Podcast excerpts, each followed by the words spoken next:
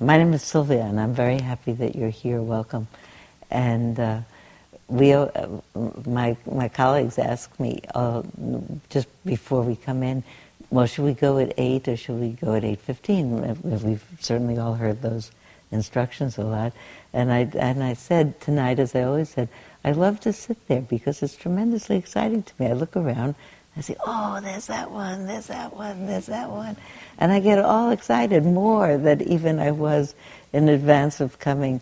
So I'm thrilled that you're here, and I'm thrilled that I'm here, and welcome to Spirit Rock. These are my colleagues, Mark Coleman and Heather Martin and uh, Donald Rothberg. And uh, uh, we are thrilled to be here. We're, uh, this is the first time that this particular team has come together as the metta team. So we're really pleased and looking forward to doing this together. And uh, I'll teach tonight, and uh, so that you've heard everybody's voice, uh, and they're not just sitting here. I'm going to pass this microphone around so they can each say hello to you, and then they'll pass it back to me, and then you'll hear them at much greater length during the retreat.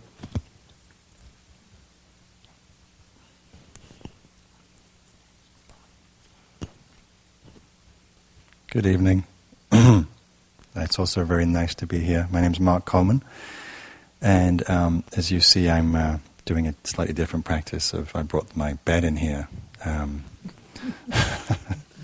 I'll try not to fall asleep during the meditations, but I uh, have a pretty in, uh, bad back injury at the moment, so I will be um,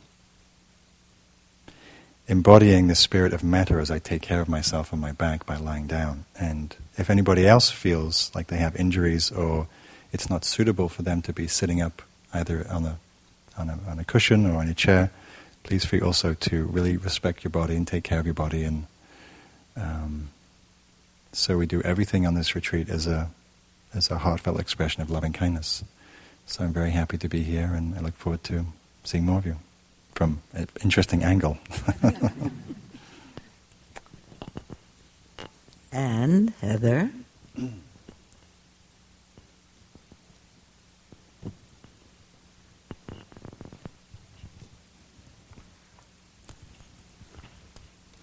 Good evening. Very nice to be here. Can you hear me? Is this working? Mm-hmm. Okay. I'm a visitor in that um, I don't come here so often, and there, I've been looking around too, and I haven't been saying, "Oh, there's that one and there's that one."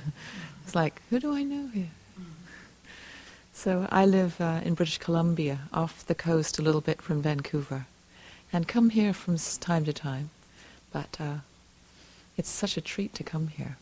And I just came today actually from IMS. Some of you know where that is in Massachusetts, and it's an intense um, New Year's Eve retreat was just there, and it's so different in that it's very cold and everything's white and snowy. And I left the retreat just before it actually finished, so it was a very, what can I say, sort of um, inward. And then I come to California, and everyone's out and about on bicycles and T-shirts. It's it's just like a, a new realm. I'm really delighted to be here, and I really do look forward to connecting with you and making friends and sharing this lovely practice together. Hope you have a lovely time. Thank you.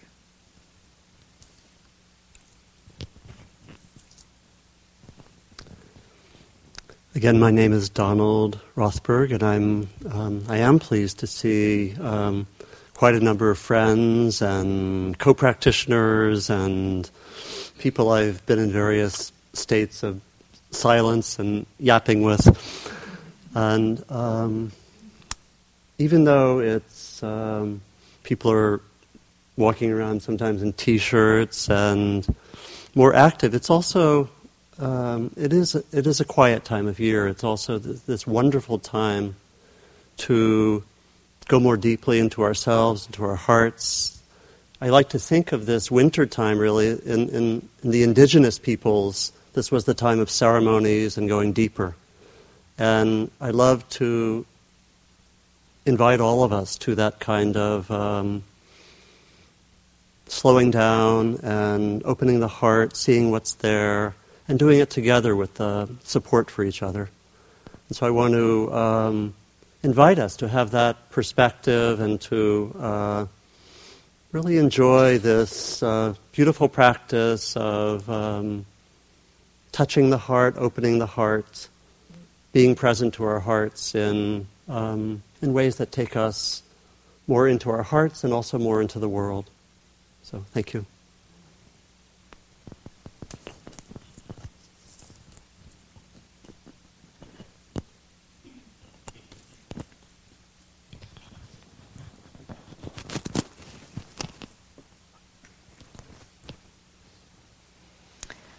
So that's a little bit about who we are, and uh, I would love it if uh, we could, all of us, the four of us, and you, see something about who all of you are.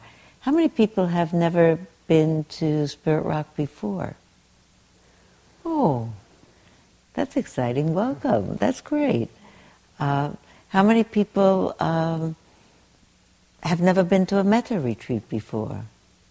Oh, also great. Wonderful. You know, there is no wrong answer. You know, it's going to be great, whatever. How many people live in California? How many people don't? Oh, then welcome to California.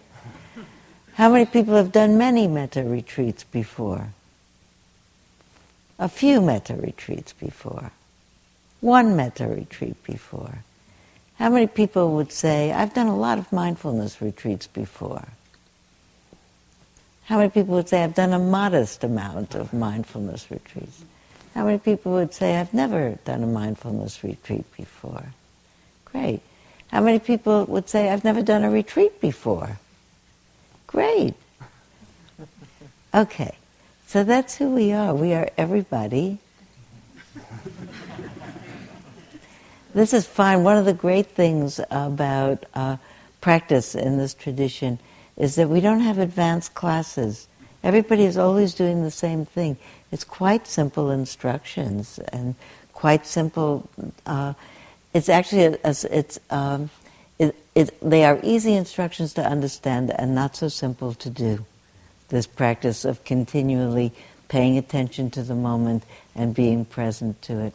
What I'd like to invite you to do for just a few moments now is to actually look around at each other. During the course of a retreat, it's usually um, um, retreat practice not to so much look at people exactly.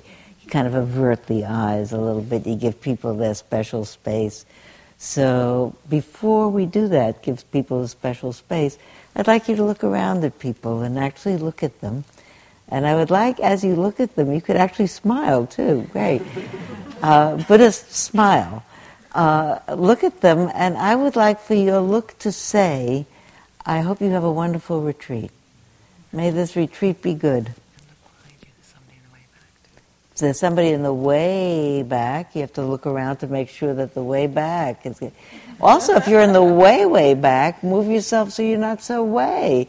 So everybody is sort of in a place where everybody else can see them.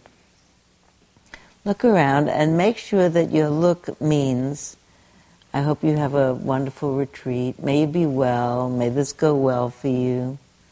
May this turn out to be what you expected, better than you expected. I'll stop talking for a minute so you can actually do that for a minute without my saying. Just look goodwill at people.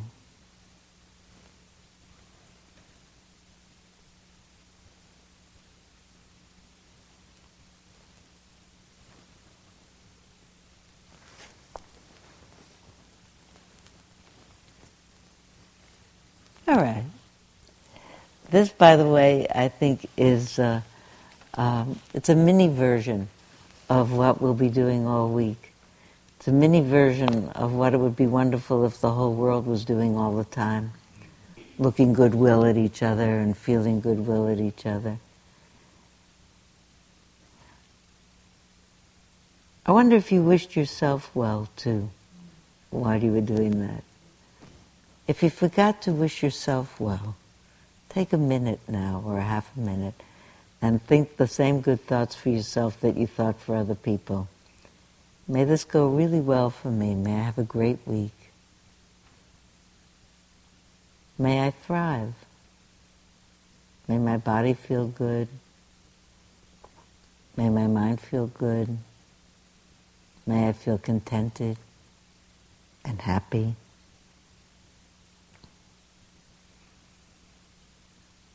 I think sometimes we should call this blessing practice rather than metta practice. All those phrases that begin with may I are really blessings. May I and may you.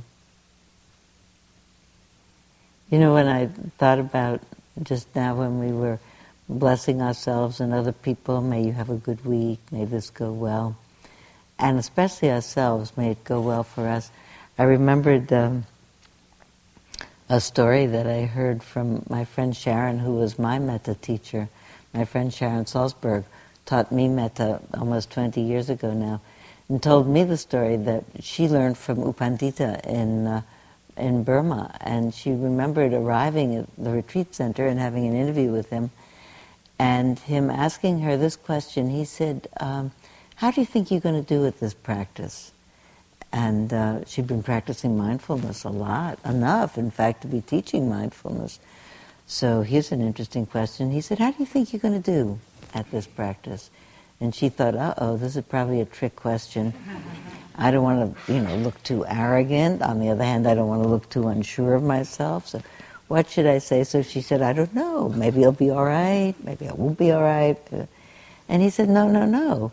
He said, Don't think that. Think to yourself, it's going to be great. I'm going to do wonderfully. And I thought to myself, it was a, such a good answer because I think that that amount of confidence First of all, I think it's a wise answer. Why not? I think it's the most natural thing to wish well for yourself. It's a normal thing. It's not like asking people to do something that's out of the range of human consciousness. I think there's nothing that we want more than to be well in our minds and our bodies and contented. And also to have that kind of confidence that inspires practice. I have loved that answer always.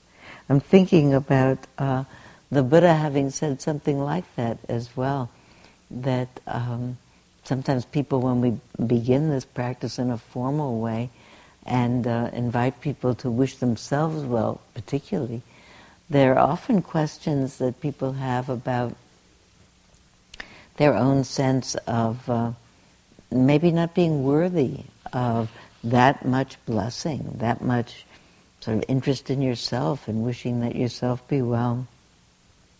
And the wonderful answer that the Buddha is said to have given about that, where he said, if you search the whole world over, you will find no one more worthy of your well wishing than yourself. And when I first heard that, I thought, well, that's a really lovely thing to say. And I've come to really appreciate in the years since I've said it and thought about it that it's more than lovely, it's actually very wise from one point of view, it makes sense to wish well for yourself because, as a conduit for being able to wish well for other people, to the degree that one is open to one's own self and learn to really understand and forgive and make space for everything that's true about oneself, one is that much more set up to be able to do that for other people, so it's very wise. And the other part of it, that I, I, that I began to get after many more years is that the, the other half of the phrase, there's no one more worthy in this whole world than you of your well wishes, is there's no one less worthy either. That that's the other half of it. That human beings, each of them, because they're human beings challenged in the world, in some way making their way through their karmic patterning, trying as hard as they can to live contentedly in an inevitably challenged life. There's no one that isn't worthy of well wishing, out of wisdom, out of compassion. It's not about worthiness. It's about um, really the liberation of the mind that's contented enough to rest in benevolence, to not judge and say, this is worthy, this is not worthy. So this is a very good practice. It's not just good for ourselves or good for other people. It's good for the whole world. That was another thing that I remember hearing from my friend and teacher Sharon, who said, I think this is the prayer for the world. You think about these wishes that we'll make during the week, and we'll call them metta wishes. May your body be well, may your mind be happy. There isn't anything parochial about that. It's not a Buddhist wish, it's a wish wish. And there isn't anything particularly limiting about it. It could be the prayer of the world. I think it is the basic prayer of every spiritual lineage. We say it in different words and different lineages. But may I be well, may you be well. Peace be with you is the beginning and end of so many liturgies. I think that's really what we all want. Peace with us and also with you. So this is a week in which we can practice making those kinds of wishes and discovering that in the middle of wishing is the safest refuge, is the place of peace. It's the place that the mind is the least turmoiled. In the middle of wishing, the heart is not in contention. That the heart can't be mad at anything and at the same time wishing. That would be like driving your car forward and backwards at the same time. It doesn't work. That wishing brings us forward and closer to ourselves or to other people. Look around at other people and wish for a minute again. You see, this time they look a little bit more familiar to you. You already saw them the first time. And you wished. And once you wished and smiled and they wished and smiled back, they got to look less unfamiliar.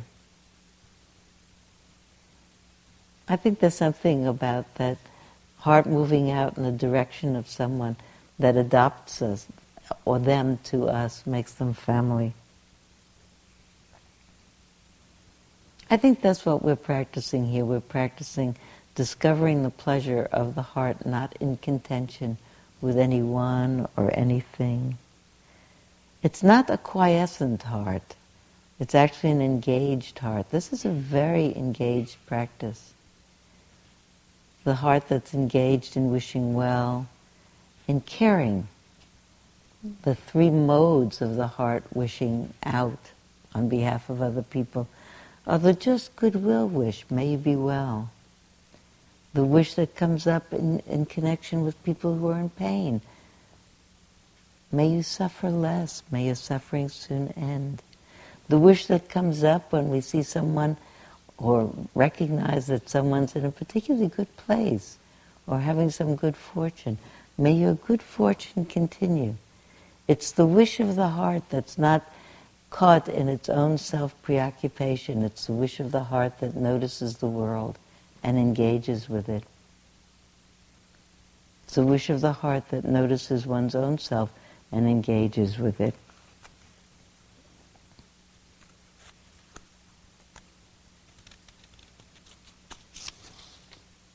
I forgot the name of your book, Donald. The Engaged Heart, the Engaged, spiritual the Engaged Spiritual Life.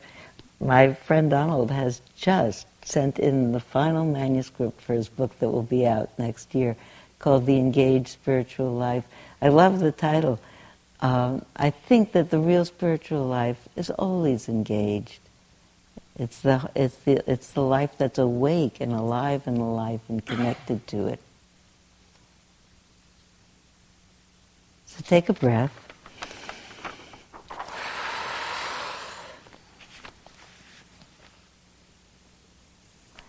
A retreat is like a laboratory, I think.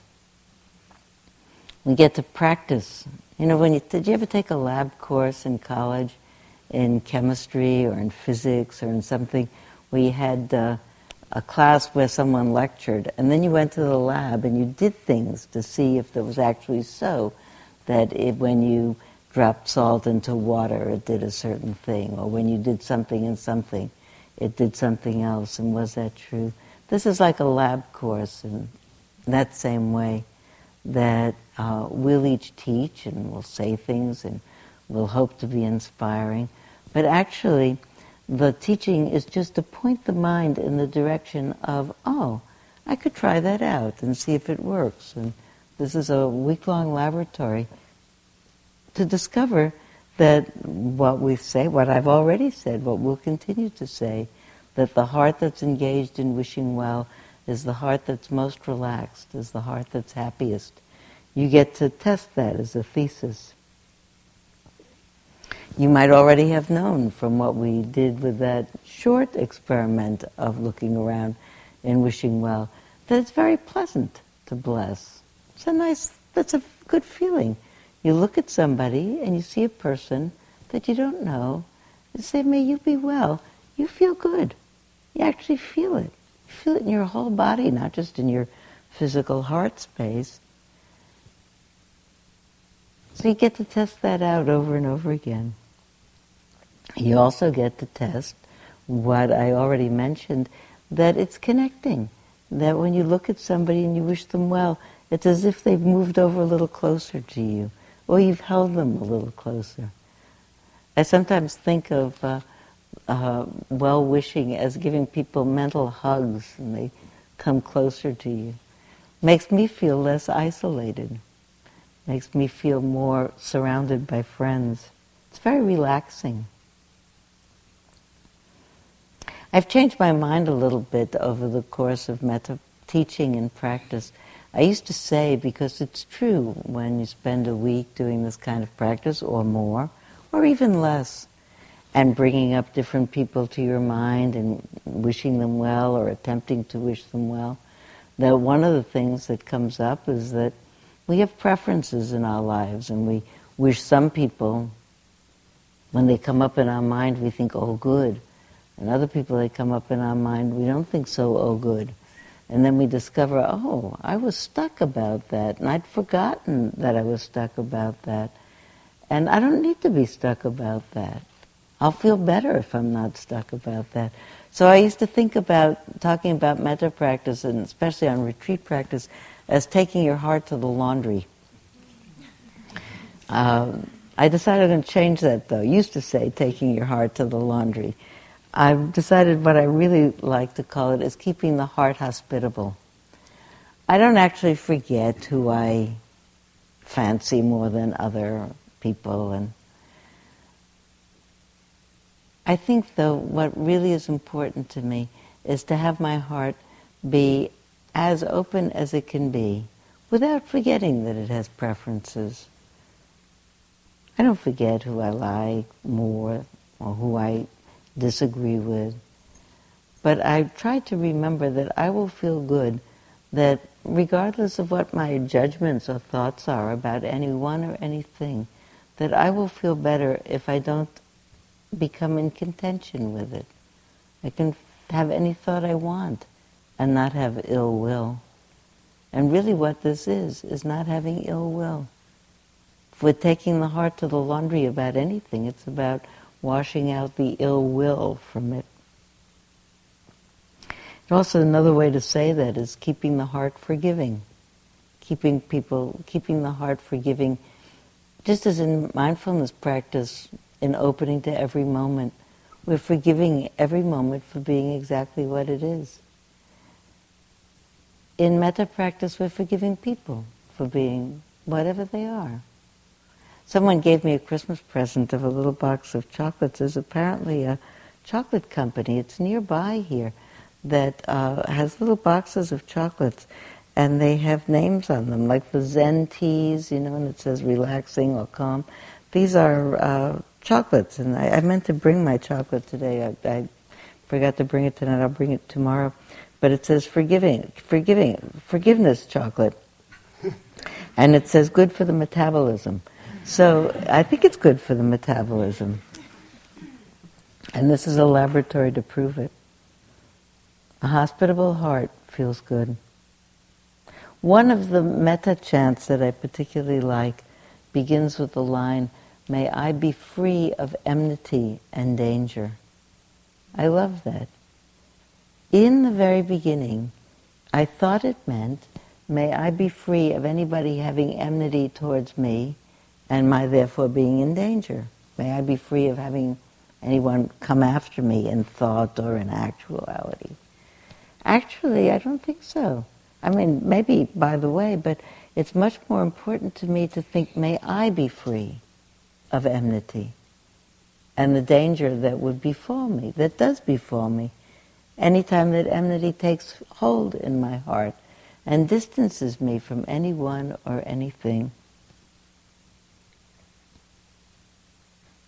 It's interesting to think about even that misunderstanding about may I be free of danger coming after me from the outside.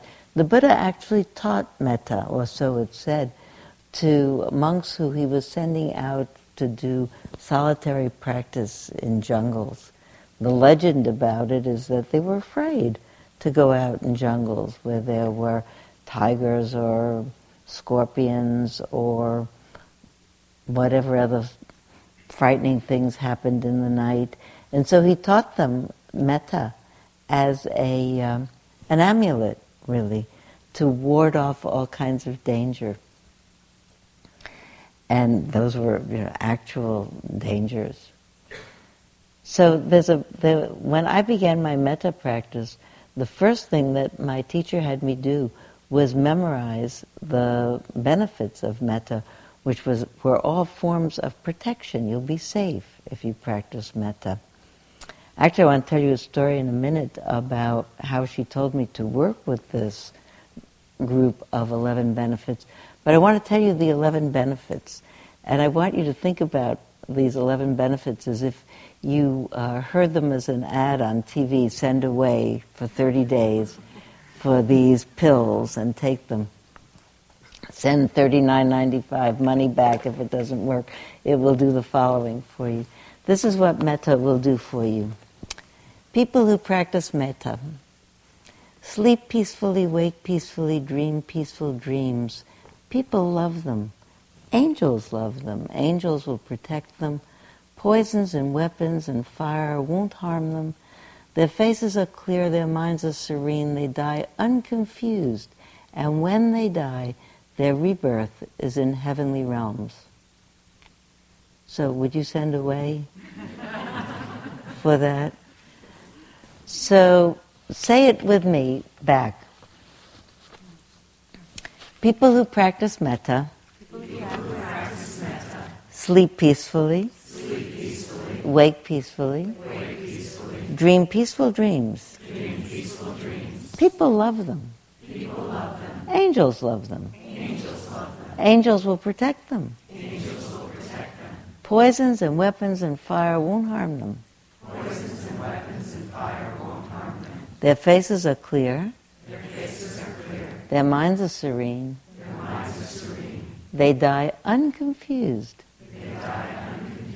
And when they die, their rebirth is in heavenly realms. It's good, isn't it? So don't you feel good actually from saying it? I love that. I went back to my room. My teacher said, memorize that list. I went back, I sat down with that list in front of me, which you will get to have tonight. I think as you leave, the list will be outside. So I hope you take it back into your room with you put it down in front of you, and say it to yourself again and again and again. First of all, because it's exciting as anything to think it's going to do it for you. One more time. This time, think to yourself, suppose I could choose only one of these benefits. Which one is my favorite one? You'll probably know it because your body will really like it when you say it. Okay. People who practice metta. People who practice Sleep peacefully. Sleep peacefully. Wake peacefully. Wake peacefully. Dream peaceful dreams. Dream peaceful dreams. People love them. People love them. Angels love them. Angels will protect them. Poisons and weapons and fire won't harm them. Their faces are clear. Their minds are serene. Their minds are serene. They die unconfused. They die and when they die, when they die their rebirth is in heavenly realms. Is in heavenly realms. Okay. You know which one you like the best? Okay. Now I'm going to say them again, and you put up your hand for your one, okay? No changing. Even if you're the only one with that one, okay? Here we go. You can look, though, and see what everybody wants. People who practice, oh, you have to also do, and I'll do, okay? People who practice metta sleep peacefully, wake peacefully, dream peaceful dreams. People love them. Angels love them. Angels will protect them. Poisons and weapons and fire won't harm them. Their faces are clear. Their minds are serene. They die unconfused. And when they die, their rebirth is in heavenly realms. Okay, we got everyone covered. Everybody wants at least one of those things. So altogether, we're in good shape. I want to tell you about something about them. When I realized when I was thinking about them today, they're all the same, aren't they? You'll be all right. It'll be good. You'll be safe. You'll feel okay. All the things that we want to lie down in peace, to wake up in peace, to not be afraid, to be clear minded, to have people love us, to feel safe and protected, to know that we live this life in such a way that whatever comes after it is just fine.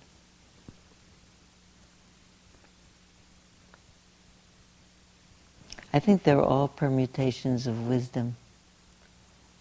I think they're all permutations of the wisdom that sees clearly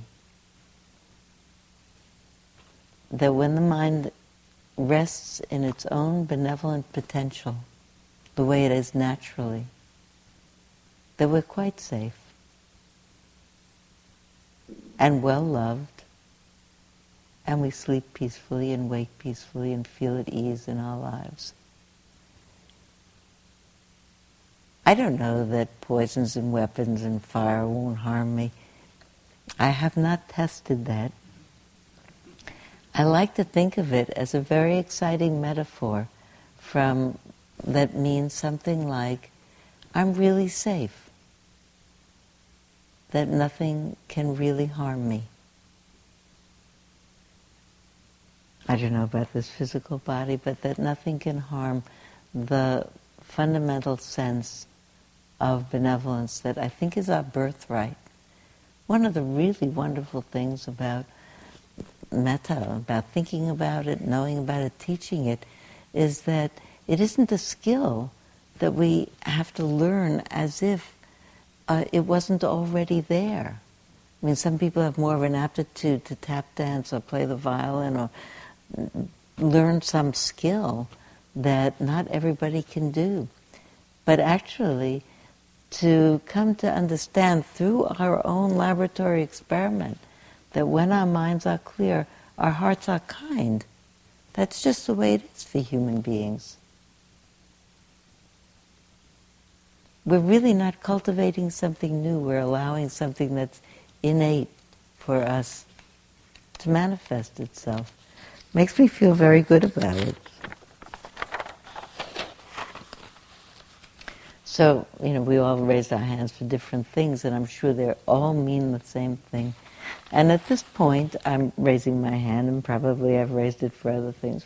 Recently, I've been raising it around die unconfused because I'd actually like to live unconfused. And I think if I lived unconfused, then I, my heart would be able to manifest itself in those ways of kindliness that would lead to my happiness more and more. And I'd feel engaged in the world and I'd feel connected to it. And I'd feel alive. If I were unconfused, I would remember all the time that benevolence feels better than anything else, that contention really is suffering. The second noble truth, and I know that some people are new to practice and new to Buddhism and new to Dharma, so in the course of the week, you'll probably hear one of us talk about the Buddha's own enlightenment experience and his um, encapsulating in four simple phrases, really, in four simple statements, the truth that life is difficult. It's all the time challenging for everyone. Everyone has different challenges and different circumstances, but we all have the challenge of needing to adapt to whatever situation is facing us now. A very old, uh, literally old friend of mine wrote me a letter from the assisted living facility that she's now at and said, I really want you to come and teach meditation here. Um, I need it. She said, I think everybody needs it. She said, but I really need it. I'm having trouble adjusting to my new circumstance. And I was certainly very touched by it. And, and uh, of course I went. But I thought to myself about that particular phrase, I'm having trouble adjusting to my new circumstance, It's a lifelong phrase for everybody. The whole, so from the beginning, it's not just when you're old, you know. I remember having to struggle with some, of my grandchildren going to preschool. They're having trouble adjusting to their new circumstance. Then they have to adjust to a regular school, and then they have to really adjust to suddenly being an adolescent. What am I going to do with this body? And then having to adjust to this and this and this and this. And the whole of life is adjusting to the new circumstance.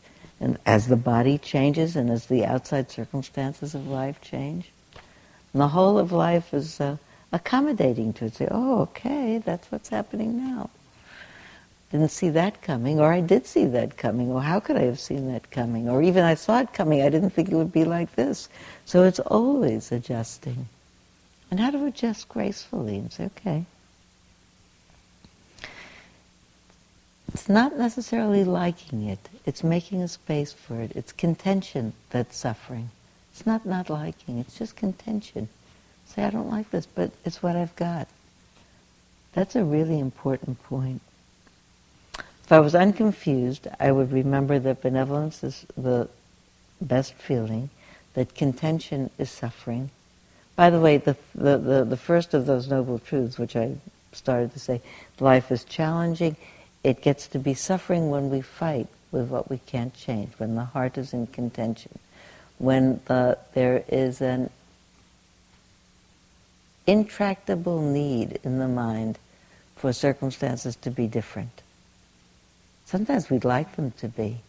When the mind cannot reconcile themselves, itself to the fact that they can't be, is when we suffer. The third noble truth is that it's possible to condition a heart that opens to circumstances and that peace is possible. And the fourth noble truth is the path to peace. And we'll talk about it, I'm sure, one or another of us in various ways throughout the week. The particular piece of the path that we'll be working with, we'll be working with all of them. But the path, the particular path piece that has to do with the repetition of intentions of goodwill is the path piece of right concentration. And that is the piece that particularly relates to the mind calming down and seeing clearly and allowing the good heart to manifest itself. But really, the whole of the path is involved.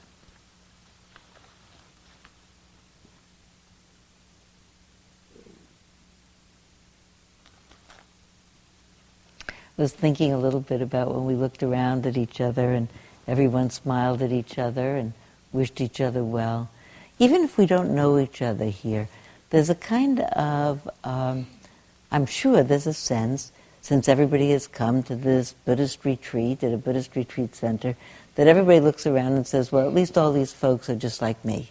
So I don't have to know them. I know that they share my values or they have my same thoughts. And so I can smile at them easily. Sometimes I think to myself, it's harder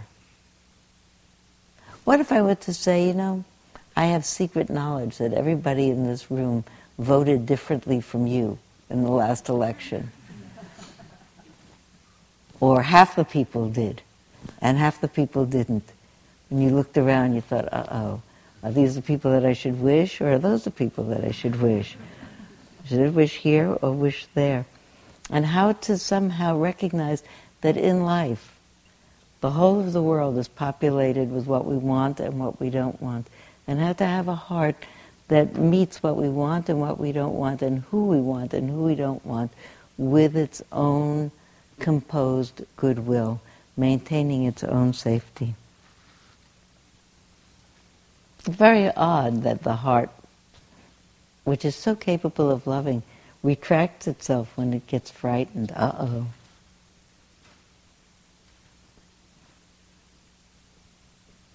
Or it, it holds out on whole loving. Sometimes people will say, I wish well for all beings, but not so and so. On account of that.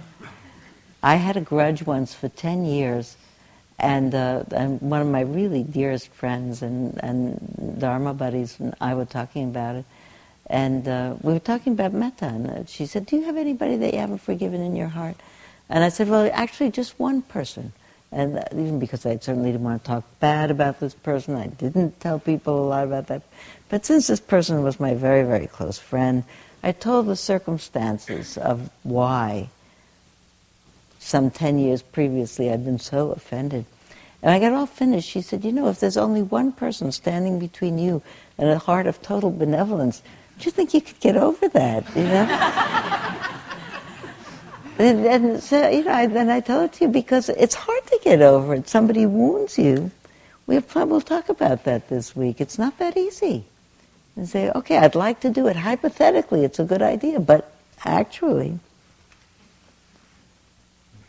a uniformly benevolent heart based on wisdom. Uh, some years ago, I had a very good teaching from a woman named Jo who comes to uh, Wednesday morning class um, quite regularly, who for all her working years was a flight attendant. And I made a kind of a blanket sweeping statement. I was talking about uh, metta practice, and I said, you know, it's hard not to have uh, a preference one way or another. That um, there are, it's just hard to keep the mind neutral. When you look at somebody, just immediately by the way they look, either like them or they, oh, or there's something about them, or the way they walk, or the way they stand, or the way they eat. Or the, the mind is always busy saying good, not good, good, not good, and putting people in categories. I said it's hard to really see neutral. And uh, Jo said, no, I'm, you know, it's not, I, I, have an example where I think that's not so hard. She said, uh, I'm a flight attendant, and uh, when uh, I'm giving the instructions at the beginning of a flight, and I'm telling people to fasten their seatbelt, I look out at 400 people, and they're all different, and I don't know any of them. Said, I want them all to fasten their seatbelt, the same. I don't want some to get there more safely than others. I want everybody to get there the same safely. And I thought about that. I love that as a as an image, because in a sense, when you fly from here to there, you want to do that trip and get there safely. And we are all in our lives flying from here to there. We took off at some day, at some point, in some place on the planet, all of us probably on different days in different places, and we're going to land the end of our flight somewhere else. And all of us would like a, lot, a not bumpy ride. And all of us are going to have bumpy rides. If we look around and say, everybody is having a bumpy ride, and may they get there safely.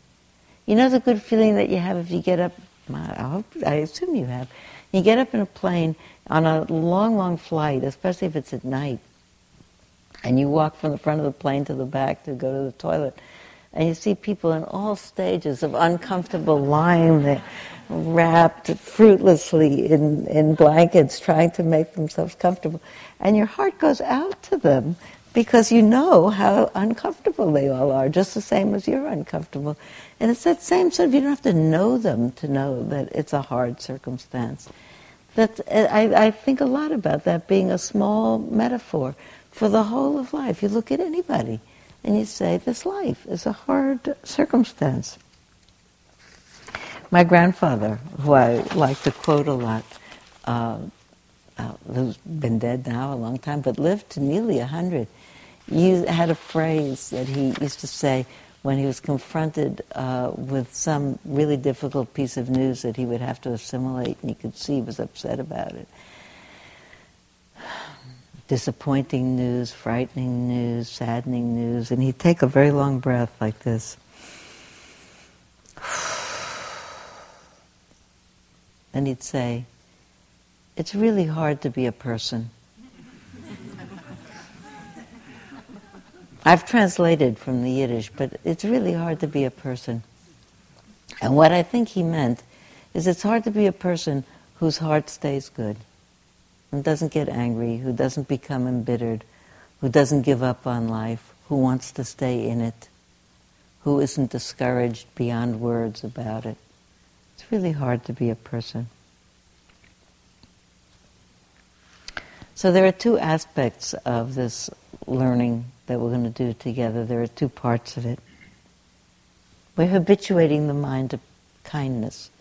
And we're habituating it through two paths. One of them is the learning by experience. We'll suggest to you a technique. The technique essentially is to learn some phrases of well wishing and to say them over and over and over again. And we hope that you'll do that, and we hope that what what our experience is, what I think one's experience is, if the mind continues to well wish, is that one discovers that this is the path that leads to happiness. When the mind is filled with kind thoughts, the mind becomes happy. It's a laboratory. Mind is filled with unkind thoughts, it becomes unhappy. The body becomes tense and the mind becomes unhappy. There's a line in the Dhammapada, then in the first verses of the Dhammapada, the sayings of the Buddha. Here, I'll read it to you. Mind is the forerunner of all actions. All deeds are led by mind, created by mind. If one speaks or acts with an angry mind, suffering follows just as the wheel follows the hoof of an ox pulling a cart. Mind is the forerunner of all actions. All deeds are led by mind, created by mind. If one speaks or acts with a serene mind, happiness follows as surely as one's shadow. So we'll do an experiment in that. We'll fill the mind with wholesome wishes and we'll discover, I think we will. I trust it that the mind becomes happy, the body becomes relaxed. And because the mind gets habituated to ways of thinking, that the more we practice it, the more the mind becomes habituated. I remember one of the first, uh, I, I, remember being so struck by uh, uh, an instruction from Sharon in my very first days of practice. She said, if you get up in the night to go to the bathroom in the night.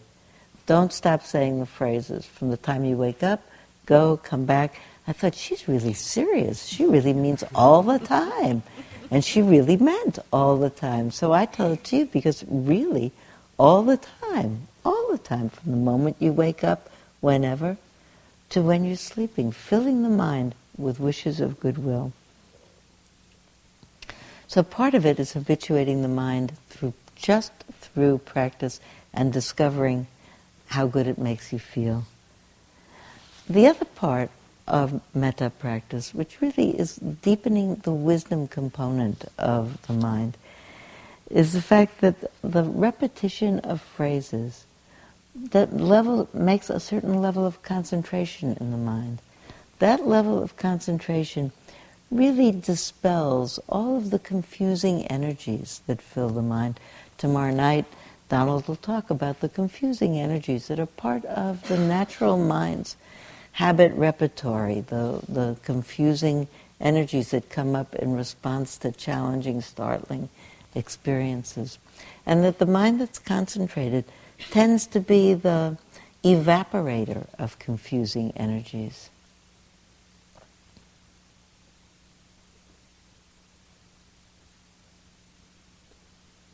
It's an amazing thing, you know. I, I don't think we have necessarily a one track mind. I mean, I can drive my car and sing to myself at the same time. I can drive my car and sometimes plan a talk at the same time. Um, I can cook and be thinking a story in my mind, but I can't advance two storylines at the same time. There are habitual actions that my body knows how to do well that it can continue to do while a storyline is advancing itself. But only one storyline can advance itself. And if the storyline that's advancing itself is may I be well, may you be well, may all beings be well, or some permutation of that, then any other storyline, this isn't working, that went wrong, he shouldn't have done this to me, I should have said, those storylines can't advance. If they can't advance, they fall out of the mind. If they fall out of the mind, they disappear. They dis- when we notice that they've disappeared, we get to see right firsthand as an experiment that they were just a thought. They're not in reality holding the mind hostage. They hold the mind hostage, or they feel like they hold the mind hostage, because the mind has chosen them to limit itself and can let them go.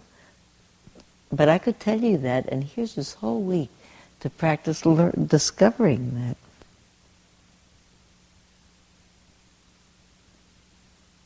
So we see really clearly those those those uh, truths that I mentioned before that the mind gets caught in wishing things were otherwise and being in contention with the moment. If only this lunch were different. I don't like cauliflower. They have too much cauliflower here. If this lunch were different, I could eat more of it. I'd feel more satisfied, and then I could really wish well. Uh, all of the ways that the mind says, I would be all right if, but not now because of this or this or this. And discovering that the mind can say, you know what? It isn't what I wanted, but it's what I got. I'm all right. It's like this. Understanding that suffering is the mind in contention. Understanding that things are what they are for myriad causes, way beyond what we can figure out. Sometimes we think, if I hadn't have done that, then this would be all right. Who knows? So many things impinge on every moment. Actually, the Buddha said that karma was one of the six imponderables. You couldn't even imagine the numbers of the numbers of causes that go into any particular moment being what it is, any particular person being what it is. To just say, this is the result of causes. The only thing I can do now is respond to this moment. That's where I have some freedom. I can't make it different, but I can make my response different.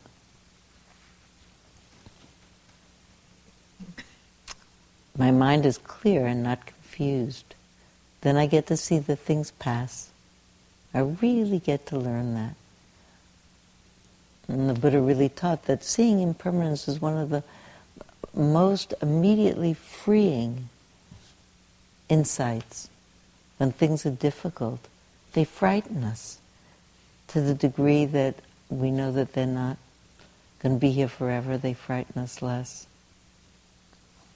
One of my friends who I visited today on my way here, who has a quite a serious illness, and the upshot of her illness, the outcome of it, is not so clear. And uh, she needs to spend a lot of time in bed because she has a lot of pain. And in huge letters, on really signs, her partner has put up on the wall across from the bed, this too shall pass. She said, I get up in the night and I look at it and I feel better. I feel reassured.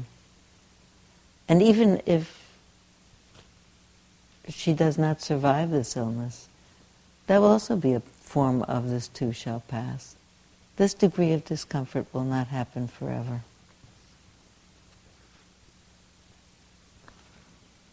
To the degree that we know that things will pass, to that degree, at least in my experience, am I unwilling to mortgage any day of my life or moment of my life to ill will, to being mad. I, I get mad, I get grumpy.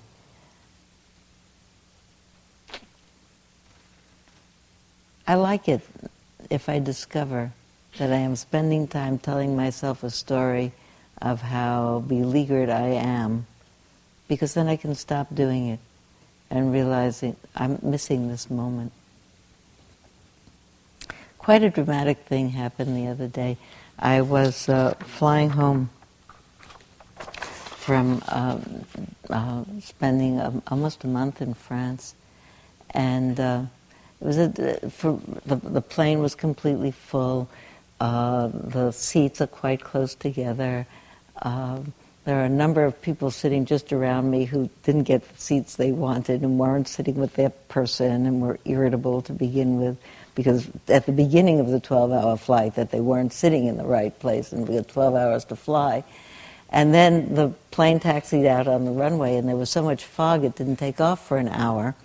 And they had an inordinate number of very small children shrieking at the top of their for that whole hour of sitting because they have to sit on their parents' lap, strapped in, and you know any minute we're going to inch forward, inch forward. There's a lot of shrieking. There were a lot of people looking very irritable. A lot of people, I assume, feeling very irritable. Uh, in the middle, uh, and, and in fact, truth to tell, it had been a long day, and the relationship between myself and my husband, whom I love more than anyone in the world, was in a strained place. We had offended each other. Uh, a man took ill on the flight and died. An old man with very serious um, heart trouble. Um, and it happens sometimes that, that way. And nobody saw it. Very few people saw it. The crew was amazing about that. I know about it because my husband is a physician, so he was one of the people who, when the pilot came on and said, if there's any physician, please come in the front. So I heard about it afterwards. Uh, but everybody knew that something was not good. First of all, the pilot came on and said, if anyone is a physician. Then, if you were watching the little map, you see the plane, which has just passed over Newfoundland, is now turning around and going back in the direction of Halifax. So that looks not good. And, uh, and then the plane turned around again and went back and ultimately landed in Edmonton to refuel because they didn't have enough to go to San Francisco. So my sense was that everybody figured out what had happened.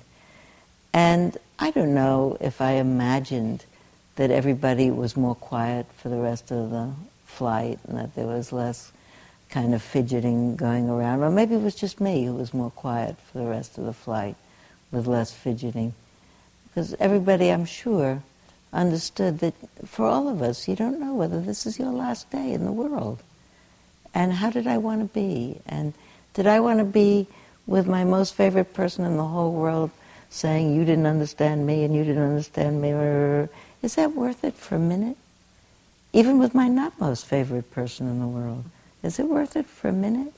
Any minute, the life is over. And see, and, and in fact, I looked and I thought, you know, if people thought about this, this whole plane is like a city. It's like a 400 people in it. People get born and people die. Somebody, sometimes people get born on planes as well. I know somebody who took off in Los Angeles a month before her due date and had a baby before she landed in San Francisco. It was an amazing experience. She felt regular when she got on the plane in Los Angeles, had the baby before she landed. People get born, people die. We don't think about it except if you're in a very close quarters and you suddenly get it. You think this is like the world. In the course of this flight, in the plane and out of the plane, people are getting born and people are dying. It's a, it is a time limited thing, this life. I think that's the lesson. How do I want to spend any minute of it? Do I want to be in contention? Do I want to mortgage one minute of it by resenting, by embitterment? I do not. I do. That's why I told you the story. But I want to do it less and less. I want to catch myself sooner. I want to recognize this is not who I want to be now. This is not wise.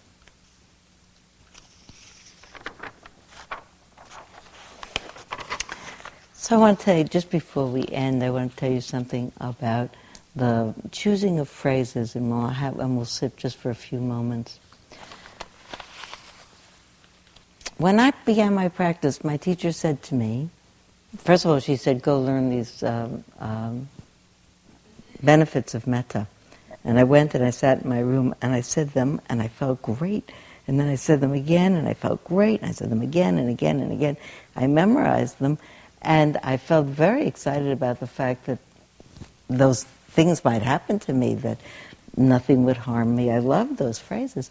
And I also discovered that the saying of the phrases, the very saying, made me feel great.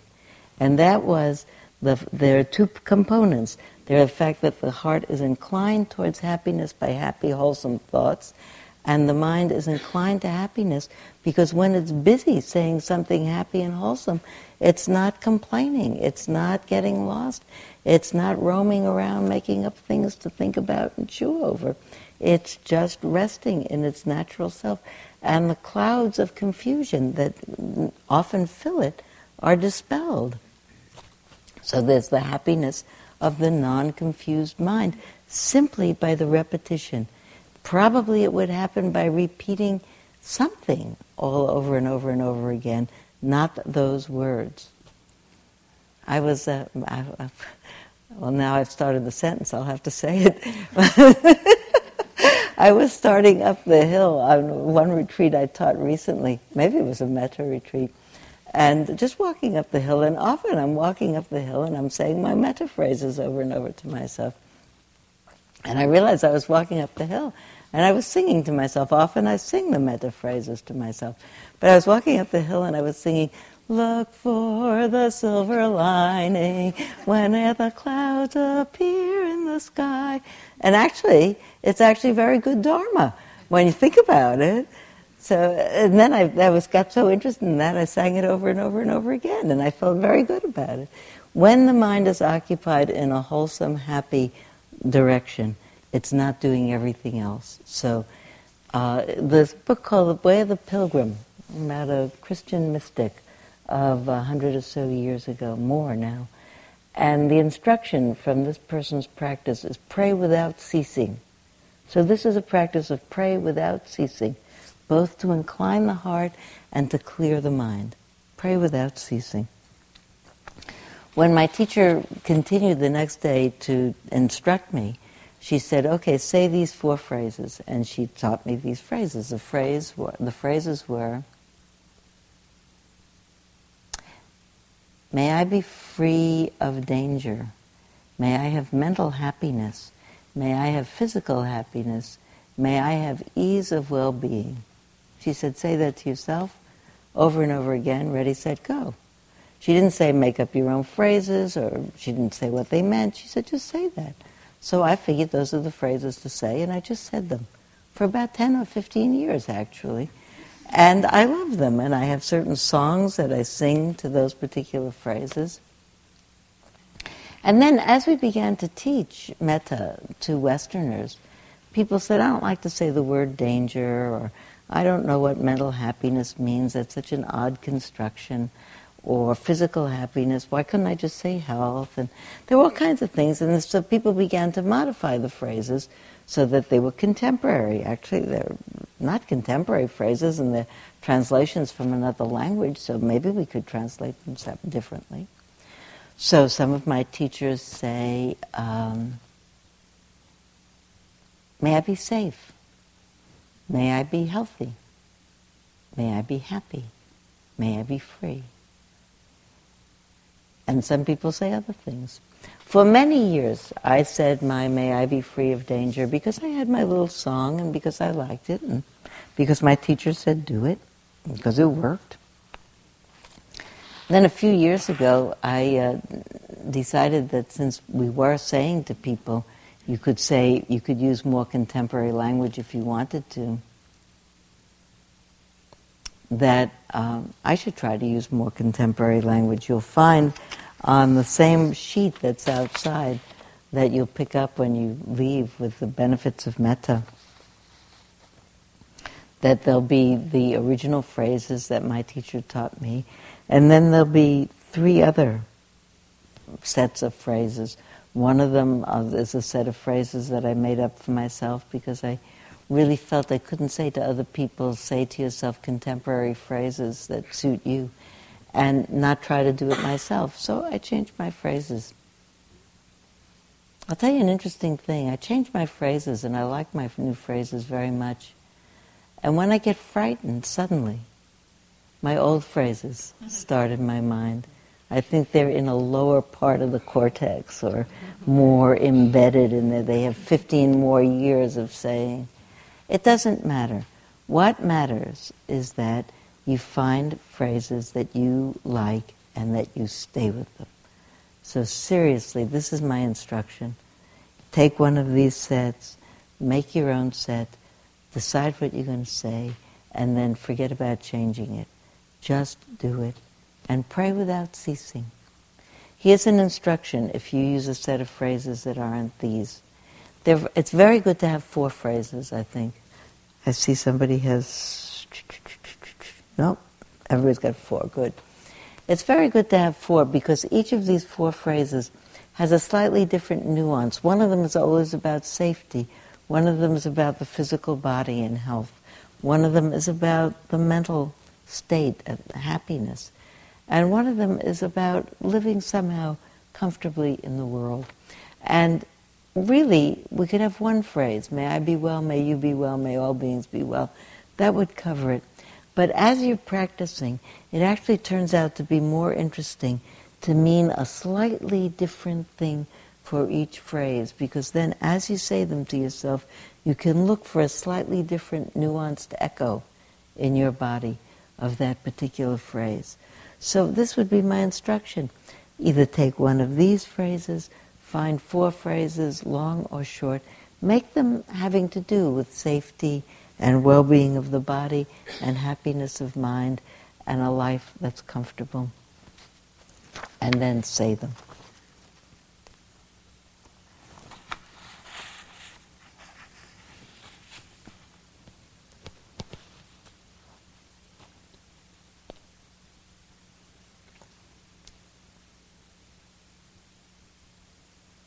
I'd like for us just for two or three minutes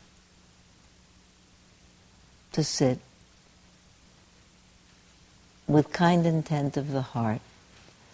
Don't trouble yourself with four phrases unless you've already done metta practice, you already have your four phrases. If you don't already have the four phrases, I would really use this time to think for yourself. May I be well, may all the people in this room be well, may all the people in the world be well. May I be well, may all the people in this room be well, may all the people in the world be well. Just the simplest of things so that we spend some time just resting in the heart's own natural good intention.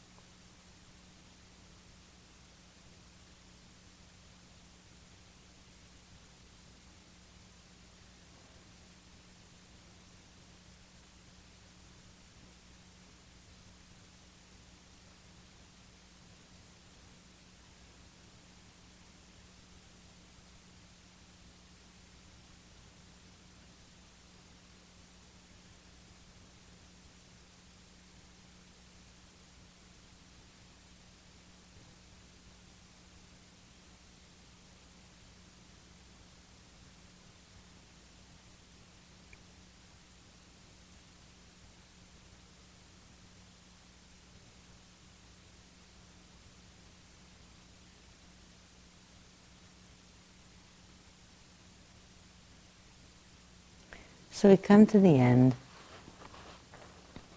of the first night of this retreat together. I meant for us to take formal retreat precepts and refuges. I had in mind that we would do it as part of this teaching. And I ran out of time. So, in one sentence, we'll do it formally in our first sit after breakfast tomorrow morning. In one sentence or two, I'll say this that we do this practice together, we undertake this practice together for this week in the trust that an awakened mind is possible, that a loving heart is a reflection of an awakened mind that we could have it as well. That these teachings that have been fundamental for generations and tested will work for us as they have for millennia of practitioners. And that our being together as a group will support all of us in our practice. And that we'll come together and we'll do this week in a community that supports itself by taking on collectively a vow to make this a safe community. That everyone will live in the spirit of great respect that holds everyone as precious, that doesn't harm, that stays attentive to any impulse other than a kind one, that doesn't exploit, that doesn't intrude in any way, in word or deed, on anyone else that everyone will practice in a spirit of dedication so that the mind stays clear and the heart can manifest in its own benevolent lovingness. We'll do that in a slightly more long form tomorrow morning after breakfast.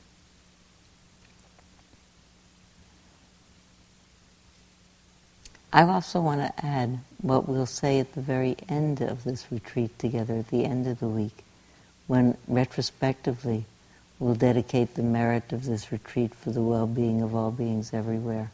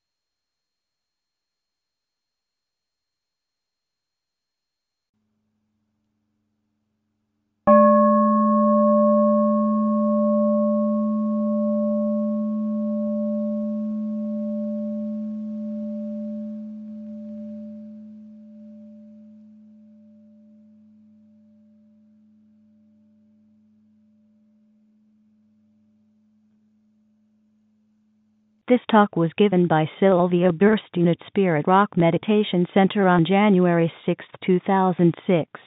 It is an offering of the Dharma Seed audio. Thank you for listening.